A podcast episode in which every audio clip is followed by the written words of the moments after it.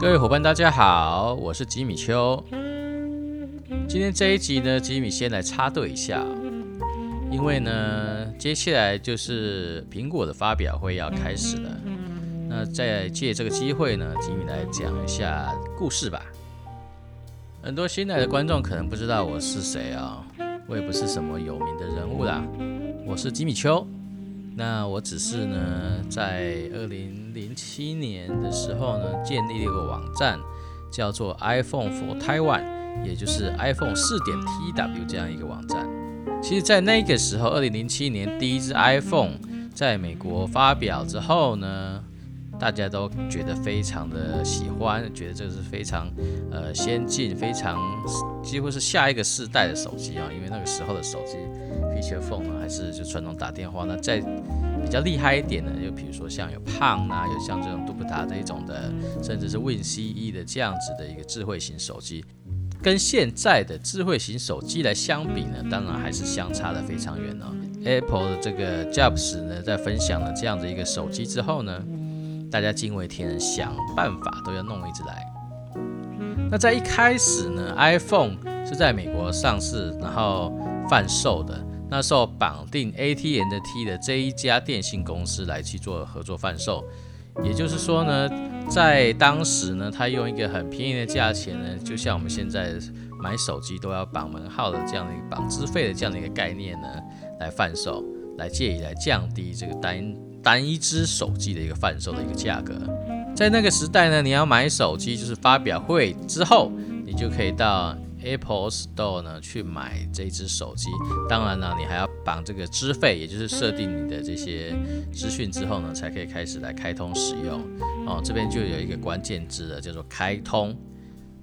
所以说呢，你今天透过水货商，或者是说透过朋友呢，在当天买了之后，坐飞机送来台湾，然后卖给你，这样子一个行为，你是可以拿到一只 iPhone 没有错的，只是说呢，不能打电话，你可以开机，然后呢，如果你朋友有 AT&T 的这个信卡呢，插进去，那他就可以来做一个开通的动作。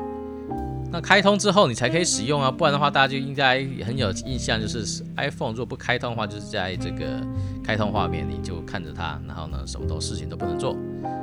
那时代呢也是这样子，所以说要有一个 AT&T 的一个信卡呢来让你去开通。然后接下来如果你想要在台湾使用电话功能的话呢，很抱歉不行哦，你因为它已经也锁定了 AT&T，所以说你中华电信的信卡插进去是没有反应的。啊，所以就别提什么二 G 什么，那时候也没有三 G 的，就是二 G 上网。那时候的 data 费超贵的啊，我们只能用 WiFi 的这个功能。那前提是你要 ATM 的 T 信卡开通的啊，大家想起来哈。也因为这样子呢，就开始了很多国外的这些同样有我们一样困扰的这个。我们不能称之为骇客了，就是说很神人们开始来想办法，能够绕过这样子的一个 Sin lock，就是所谓的信卡锁这样的一个概念。那我们台湾呢也有几个朋友呢，跟着国外的这些资讯呢，一起搞出了一个我们叫做 PSS SIM 的这一个卡贴。那这个卡贴的概念其实很简单呢，现在的大家可能没有看过这样一个东西，它其实就是。一张薄薄的一个上面有电路板的一个贴纸，我们贴在原本中华电信的信卡上面，然后呢，跟着卡托呢，所谓卡托就是放信卡的卡槽，那个那个卡托我们称之为 tray 啊，然后插到 iPhone 二 G 里面去。那这时候呢，PSS 信卡贴上面的这个晶片呢，就会先去骗 iPhone 手机说，哎，这个是一张 AT&T 的信卡哦，你要通过它，让它可以去使用哦。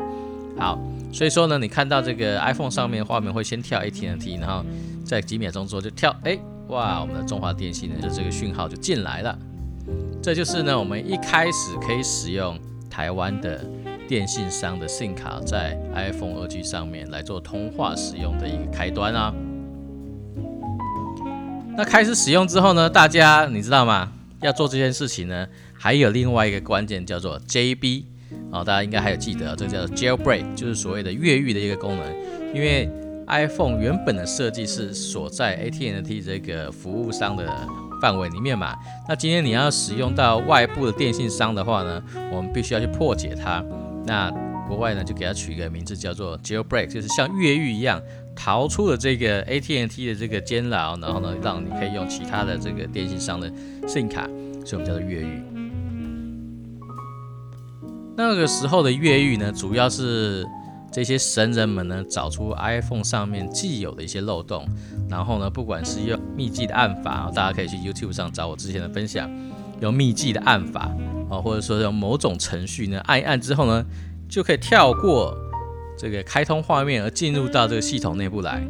那进入到系统内部来之后呢，再搭配我们刚刚提到的 PSS 信卡呢，来绕过 SIM Lock 这个限制。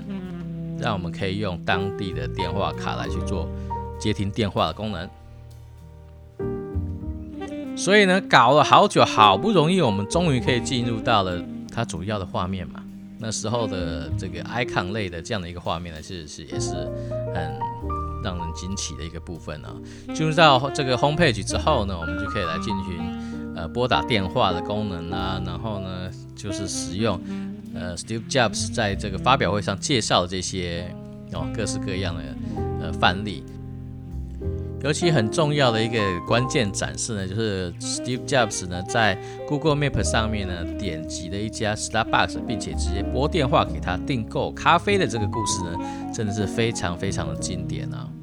好，问题就来啦，你可以使用电话，对不对？那你就会想要把自己的电话簿功能给输入进去啊。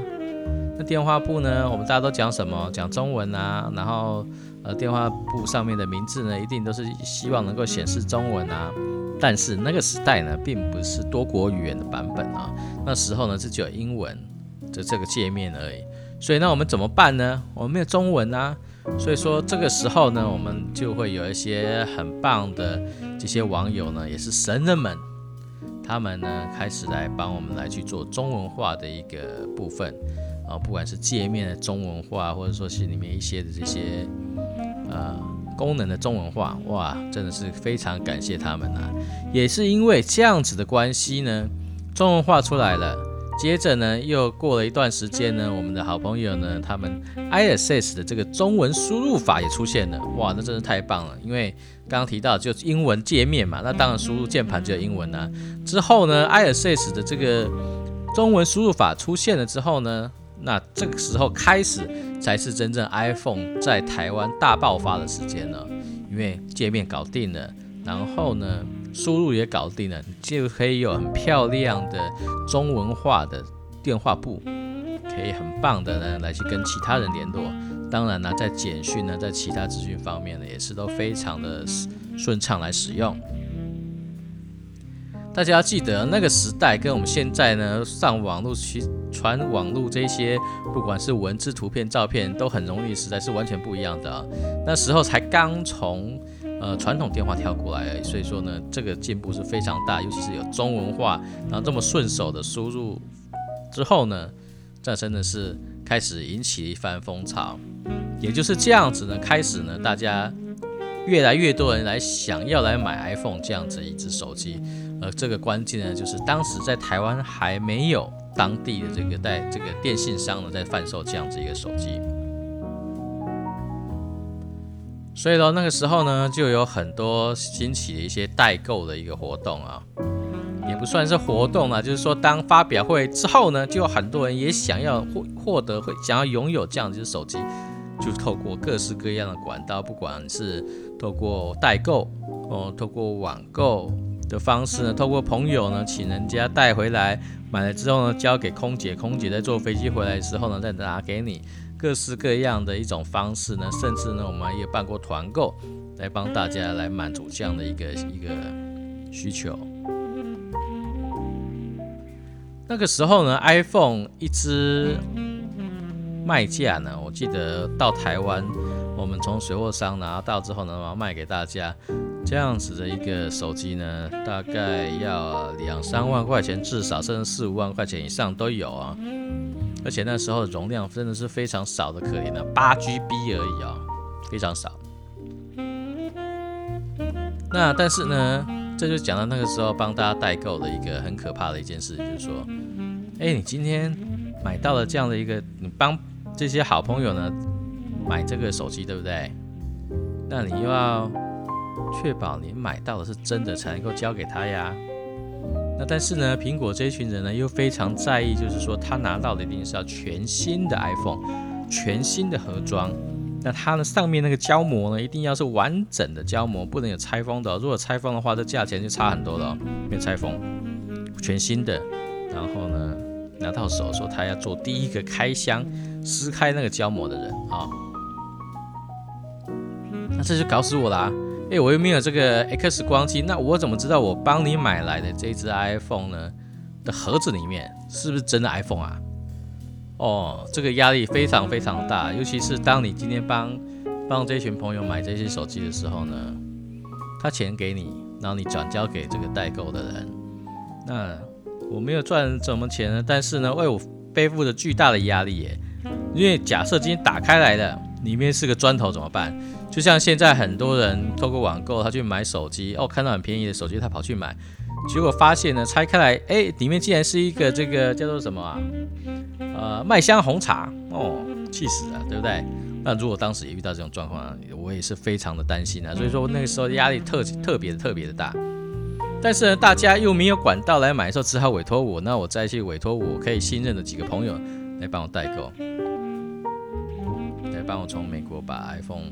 带回来卖给他们，然后，这是我们在一开始，呃，几乎在在做这些事情，就是发表会之后必做的这些事情了。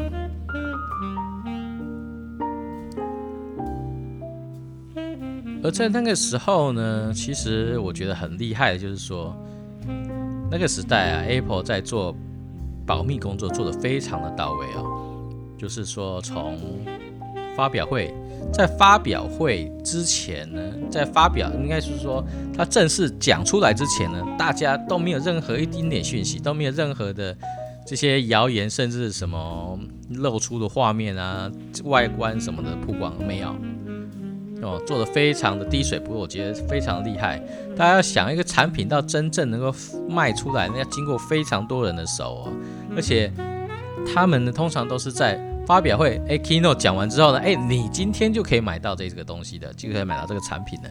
也就是说呢，你看看，在他在讲完的当下，商品必须要已经在店里面了，马上可以销售。然后再往回推呢，你有运送的司机呀，啊，你运送之前呢，你要包装啊，包装的话要有印刷厂印刷这个外观呐，哇，你想想看，再往前推，还有设计师。哦，还有各式各样的组装工人，还有各式各样的这个打扫工人，有没有经过多少手啊？但是为什么以前都完全不会有这种泄露的问题呢？这个我觉得非常的厉害啊。那有朋友跟我分享说呢，他们那个时代呢，他其实你是看不到 final 的一个外外形跟那个。结果的，他拿给你看的呢，可能都是工程机。那工程机可能就是一个一个很普通的外盒，然后呢，电路板都藏在里面，然后只是看到一个荧幕呢，也可以操作。那实际上最后长什么样子你不知道，不像是现在哇，你看露出来几乎完全完全完全，几乎等于就是公公版公告的一个概念一样，对不对？哦，这也就是呢，接下来的这几天呢，发表会的时候呢，大家关注的一个重点啊。同时呢，我们顺便来讲一下，我们来跳转一下，大家很关心的，接下来发表会可能会发布什么讯息呢？我们在网络上面已经看到了非常非常多的一些泄露哦。我们从最简单的 iPhone 十二来讲好了哈，这一款其实，在 m a n s g a n 这个 Alan 跟 Brian 的这个频道里面，吉米跟大家分享过，呃，可能会有五点四寸、六点一寸，还有这个呃 Pro Max 的七六点七寸的。iPhone 十二跟 iPhone 十二 Pro，那关键的重点呢，在于是不是支援五 G，还有回归到 iPhone 四的外观，就是金属边框的一个概念。那中间呢，摄影机呢是不管是三筒还是四筒，说是两筒的这样的一个概念哦，还有支援雷达。那其实呢，大家除此之外呢，大家也期待所谓的这个 iPad Air 4。哦，还有呢，这个 Apple Watch 第六代，应该应该算第七支的，它是 Series Six，哦，S 六是第第真正来讲，它算系列的第六代实际上已经包含了最早之前的第一支的话是第七代了哦，还有 Apple TV 的更新，HomePod Two 的更新，其实大家都很期待啊。还有这个 AirPods Studio 的一个更新的推出，其实 AirPod，它是目前呢在无线耳机类呢卖的最好的商品。其实很多东西呢，Apple 开始出来之后呢，就打趴了所有的市场哦。那之前吉米跟大家分享过，那所有无线耳机的市场基本上有七成都是 Apple 的天下。那这七成里面呢，当然就包括 AirPods 啦，跟 AirPods Pro 这两只。那接下来会不会出这个 AirPods Studio 呢？大家就再来看看喽。那总而言之，七成的人，七成的销售都是 Apple 的耳机。那剩下三成呢，就由其他各家的这个厂商呢去做瓜分的一个动作。而且大家不要忘记了，这里面呢还有很多很多人是用山寨的 AirPods 哦，所以说你看看其他的 BOSS 啊、Sony 啊这些铁三角呢，到底分了多少杯的羹呢？我觉得非常少，结果都还是 Apple 的天下。然后最残酷的现实就是毛利率的部分，毛利的部分呢，这整个耳机产业毛利的部分呢，也是 Apple 赚走全部啊。那其他人呢，就赚那些小小蝇头小利，真的是蛮可怜的啊。所以说，这就是苹果圈在这个领域上面呢，啊，你看看满街大家都是戴着一个，以前大家都在笑啊，你会怎么会戴一个像耳环一样的一个白白的耳机？很抱歉，现在满街都是啊。然后看细的呢，就是 AirPods，比较粗一点的是 AirPods Pro 啊。这个世界已经改变了。那还有呢，就是大家期待的 AirPower 哦，这个讲了好几年，不知道会不会出来。那其实呢？要做到同时能够充这么多无线装置，然后呢又可以随便放呢，有什么关键呢？如果你不用这个磁吸来定位这个呃无线充电的位置的话呢，还有另外一个方式就是你把塞满说一堆磁吸感应的这个贴片在里面，哦，那人家就可以随便放，都可以随便种啊，对不对？那早期呢，我们不这样子做的话呢，厂商就会设计一个四。在这个圆环的四周设定四个磁吸点，你东西放进去呢，然后它自动吸到定位，那就确保它充电是最好的一个效果。这就是发表会呢可能会发表的一些东西。那我们再来回到发表会，我们刚刚提到了在泄露方面，它保密做得非常非常的好，这是真的很厉害的一个部分哦。然后所以呢，在早早年呢，吉米也有惯例就是。在发表会当下呢，啊，讲到发表会，我又要再讲了。在很久很久以前，应该说在一开始的时候呢，发表会我们是没有及时的画面转播给大家看到这种东西啊，官方也不会提出来啊，一定都是封锁消息。然后呢，你可以放，他会放一些媒体记者进去，然后呢，透过进去的媒体呢，现场拍照打字哦，然后呢，及时传到外面来，让我们透过网站上面的这个及时的更新。有点像是现在的这种 Live 版的 Twitter 的概念一样啊，哎，大概两秒钟更新了一下哦，他刚刚讲到了 iPhone 发表的，哦，他大概讲什么话，那有人贴出来啊，我们就大概知道哦，他刚刚在发表什么。那我们这些转播的呢，就在猜，然后就在讲，就在在在分享自己看的一个心得。哦，那下一张照片出来之后，那我们就开始再继续巴拉巴拉巴拉再讲下去，所以蛮有趣的啊。其他的呢，很常常就是很多人。一进来这个聊天室，看到哎，今天发表什么啊？那去哪里看内容啊？看影片啊？没有，没有这种东西啊，都只有文字讯息。然后剩下我们自己脑补哦，那看到画面呢，自己来鬼扯，是不是这样子啊？大家一起跟我们成长过来的，应该都知道是这样的一个状况啊。直到最近几年呢，哎，开始有了这种 live stream 哦，有可以在 Apple TV 上面，或是用 Apple 装置呢，就是在看发表会的一个。播出哦，甚至到后来呢，还有同步的中文字幕出现，真的是让大家哇觉得太厉害了啊！时代改变啊！那我为什么要做 iPhone for 台湾这样的一个网站呢？其实回归到最根本的一个部分，就是说 iPhone 要 JB 才可以使用啊，iPhone 要装中文化才可以使用啊，iPhone 要装中文输入法才可以使用啊。那最重要的就是说呢，你要使用这些功能呢，必须要破解它。你要知道怎么破解，那就会有很多人看了我在使用 iPhone 之后呢，或者说他看朋友使用 iPhone 之后呢，就会透过各种管道来找我，来问说：“哎，吉米，你能不能够帮我手上这一支 iPhone 美版的 iPhone 呢破解，然后呢中文化之后还装中文输入法，让我可以正常在台湾使用？”哦，这就是我们当时在最常、最常被问到的一个问题。那当然，一开始的好朋友们呢，哎，我教你怎么用，然后讲了、讲了、讲了，大概讲了几十次之后呢，啊，我就累了。哇，我每次遇到同一个、同样的一个问题呢，我都在解释一遍，都在教一遍，这样多累啊，对不对？所以说那时候我就想了一个方式，哎呦，这样子那么累，不如我来架一个网站，那我把我的这些工教学呢都贴在上面。下次朋友问我这个问题的时候呢，很简单啊，我就把链接贴给他哦，我就下课了，我就收工了。哇，是不是很棒啊？对不对？那你真的没有办法做，你想要透过我来帮你解决这个问题啊？那我们再谈嘛，对不对？就不用浪费那么多时间说，哎，我跟你讲半天，结果你还不会用，最后怎么样？那所以说，你看我的教学都是一个步骤一个步骤，大家可以照着来做的，都很简单。只要你敢做哦，你不要担心变成砖块都 OK，那就是这样子一个方式呢。我们把这个网站给建立起来，纯粹就是一个资讯分享的一个概念。也因为这样子呢，我的分享开始多了，对不对？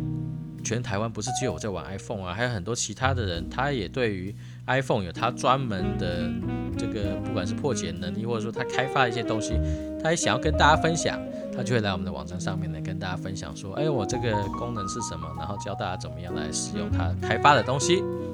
我们这边网站上面也一群这些同好呢，也当然很喜欢试这些有的没的。哎，这也是 iPhone 早期的使用者呢，非常贴心的、非常棒的部分，就是大家都非常喜欢分享。今天我们常常会开这种分享会呢。每个礼拜找一个地方，或者是每个月找个地方开分享会，由大家来跟大家分享，说目前有什么好用的 App 呢？可以跟大家来分享哦。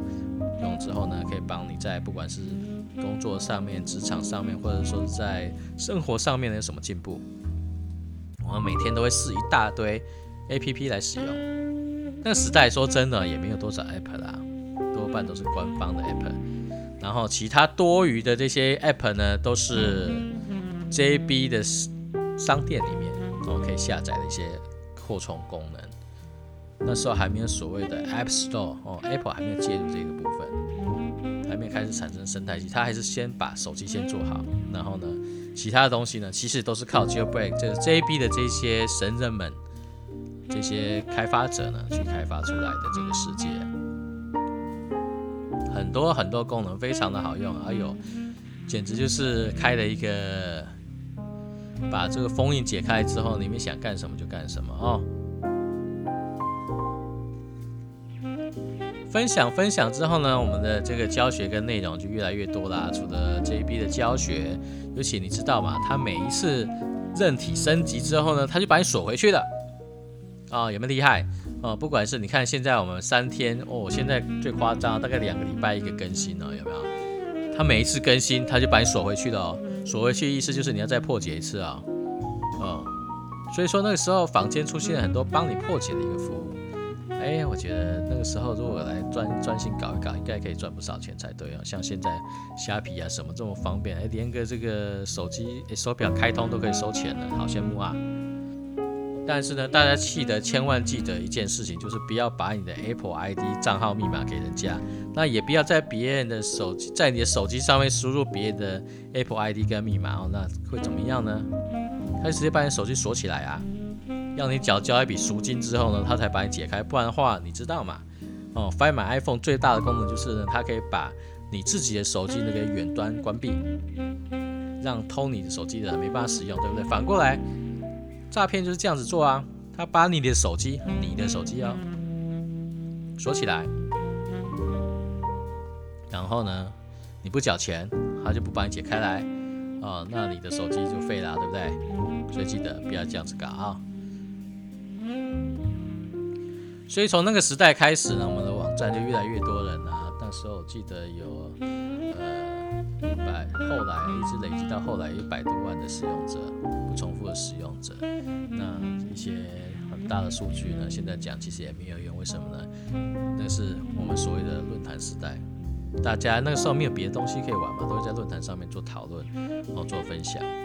接下来的脸书进来了啊，二零零九年吧，我记得我自己加二加入脸书是二零零九年的时代。那个时代呢，一开始脸书是靠这个开心农场，大家如果还记得的话，开心农场哦，大家还记得吧？开心农场呢，大家开始进入到脸书，也就是全人类现在最多人玩的脸书 Online 的这个游戏上面啊。啊，脸书兴起之后呢，大家发现了哇，因为 Online 嘛，对不对？大家都聚集在上面了。你今天问什么问题？你今天抱怨什么话题呢？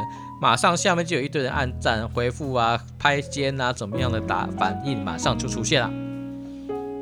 那这造就什么结果呢？哇，原来我今天只要贴一张照片，马上就有一百个赞，哦，两百个回复，哇，多轻松啊！之前呢，在吉米的网站上面，可能要写六千个字、一百张照片呢，可能都没有这么多人点赞，都没有那么多人来回应呢，对不对？我现在只要一张照片就搞定了。接下来呢，大家就越来越懒了，再加上今天问到出现了什么手机问题的时候呢，一样是在脸书上面。哎，为什么我的这个 Messenger 打注音呢，都会出现这些是怎么样？怎么都没有办法输入呢？哦，原来马上下一秒，或者是或几秒钟之后呢，人家就跟你讲。啊，那个是那个脸书后升级，不是脸书之后升级之后呢，搞坏的啦，所以至少在等下一个版本啊。早期你要在这个论坛上面等到这样的回应呢，maybe 可能要十分钟、一小时，甚至是隔天才会有人回应啊。现在不用，马上及时的，马上就有其他也在线上的人马上给你回应。大家尝到这个甜头之后呢，就开始了。你看接下来几年，大家都在脸书上面的分享你生活上面的一些小事情啊，也不用打太多字，就一张照片，然后几个几个关键字就 OK 了。你要的这个赞美一堆，你要的留言一海票。所以说呢，大家开始不写作啦，干嘛这么累？只要照只要这样子就好了，对不对？啊。也就是因为这样子的原因呢，再加上脸书还有一个特性，就是今天如果你不是开地球、开全域的话，在外面搜寻引擎是完全搜寻不到东西的。所以不管是你的教学、你的分享，或者说你解决问题的方法呢，你当下解决了，对不对？但是你下一个不用下一个了，就是可能过两天之后呢，你自己要找这个这个解决方案跟人家分享的时候呢，你可能就要在你自己的墙上爬半天，哎。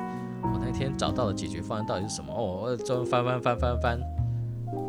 有幸运的话呢，你找得到；不幸运的话呢，可能一个礼拜之前的话呢，你就找不到啦。那你说可能可以用外面的搜寻引擎来搜寻？很抱歉，我刚刚提到了，你今天不是开全域的话，开地球的话呢，你 Google 是搜不到的哦。所以呢，在这一段期间，你看零九年到现在大概有十快十年了吧，很多好的资讯呢，我常常在不管是社团啊，在个人的这个脸书的墙上面看到好多好棒的分享啊，非常精辟精彩的内容。但是呢，这些是在外面搜寻不到的。跟美其名这个作者是说啊，我只是想要给我自己的朋友看就好。对，没有错的。但是呢，几年后呢，不用几年后，你接下来想要自己找到这一篇的这个几率也非常非常的低啊。虽然这几年呢，脸书的搜寻功能越来越强了。但是呢，你要找到你想要的内容还是很难。这也就是为什么呢？你会有没有发现呢？这几年你在找文章、找内容的时候呢，在 Google 上面搜寻，几乎搜寻不到什么东西，都是一个大断层。再来的话，你搜寻到的内容几乎都是开箱文啊，哦，叶配呀，或者是这个购物商城的广告啊。尤其呢，最可怕的就是呢，你今天啊，比如说我今天想买个麦克风。我今天到某商城呢去逛麦克风，接下来你会发现，接下来的这几天呢，你在所有的网站上面满满的麦克风广告出现在你的这个画面上面，哦，很可怕哦，对不对？你有这个干经验吗？一定有的。好啦，今天时间差不多啦，我们下一次再讲其他的内容喽，好不好？谢谢大家收听呢，我今天也在试试看呢，在 podcast 的时候有几个问题哦。到底是什么时候来更新比较好？就是呃，下一期要在什么时间来做 publish？尤其我在车上听的感觉呢，跟戴戴耳机编辑的时候戴耳机听的感觉，哦，完全不一样。在戴耳机的时候呢，我觉得上一集我声音混的还不错啊，对不对啊？有点害羞，自卖自夸。但是呢，一在车上呢，哇，这个引擎的声音啊，环境的声音啊，几乎听不到背景音乐，只剩下我个人讲话的声音，这样好像又有点干，又有点无聊。我又想要把背景音乐拉大吗？这样子戴耳机听的人，不会就一直都在听音乐了吗？哦，那这个。啊，好难呐！所以说呢，当你听到这一集的时候呢，应该是我有做了怎么样的一个尝试的结果了啊。如果你喜欢的话呢，也谢谢你的订阅啦。那记得来我们 iPhone for 台湾的网站逛一逛，不要忘记我啊，对不对？那也可以来我的脸书追踪我，也可以来我的这个 YouTube 呢订阅吉米秋的频道 iPhone for TW。是啊，我现在改名叫做 Jimmy for TW 了，好吗？因为吉米在做苹果地下客服中心十几年之后呢，我决定做回我自己啦。这个故事呢，好像又可以再讲一集啊！我的天哪，我快变成老高了。最后来插播一下，就是美国时间九月十五号呢，新的苹果要发表了。那台湾时间大概是九月十六号晚，哎，应该算是凌晨呐，啊凌晨一点，美国要开始转播。这天晚上呢，吉米跟几个苹果圈的好朋友呢，刚好在宜兰度假。那我们呢，今天决定呢，也会开一个直播的转播，大家一起来看发表会的一个状况了，也就是直播发表会 reaction 的直播啊。如果大家喜欢看我们这几个苹果圈的老人在度假的时候呢，半夜不睡觉，边喝酒边看着苹果发表会发表了什么东西。然后讲什么屁话呢？有兴趣的，记得到我们的 iPhone for Taiwan 来看一下，我们到怎么样来去做跟大家分享的一个方式喽。好啦，谢谢大家，感谢，拜拜。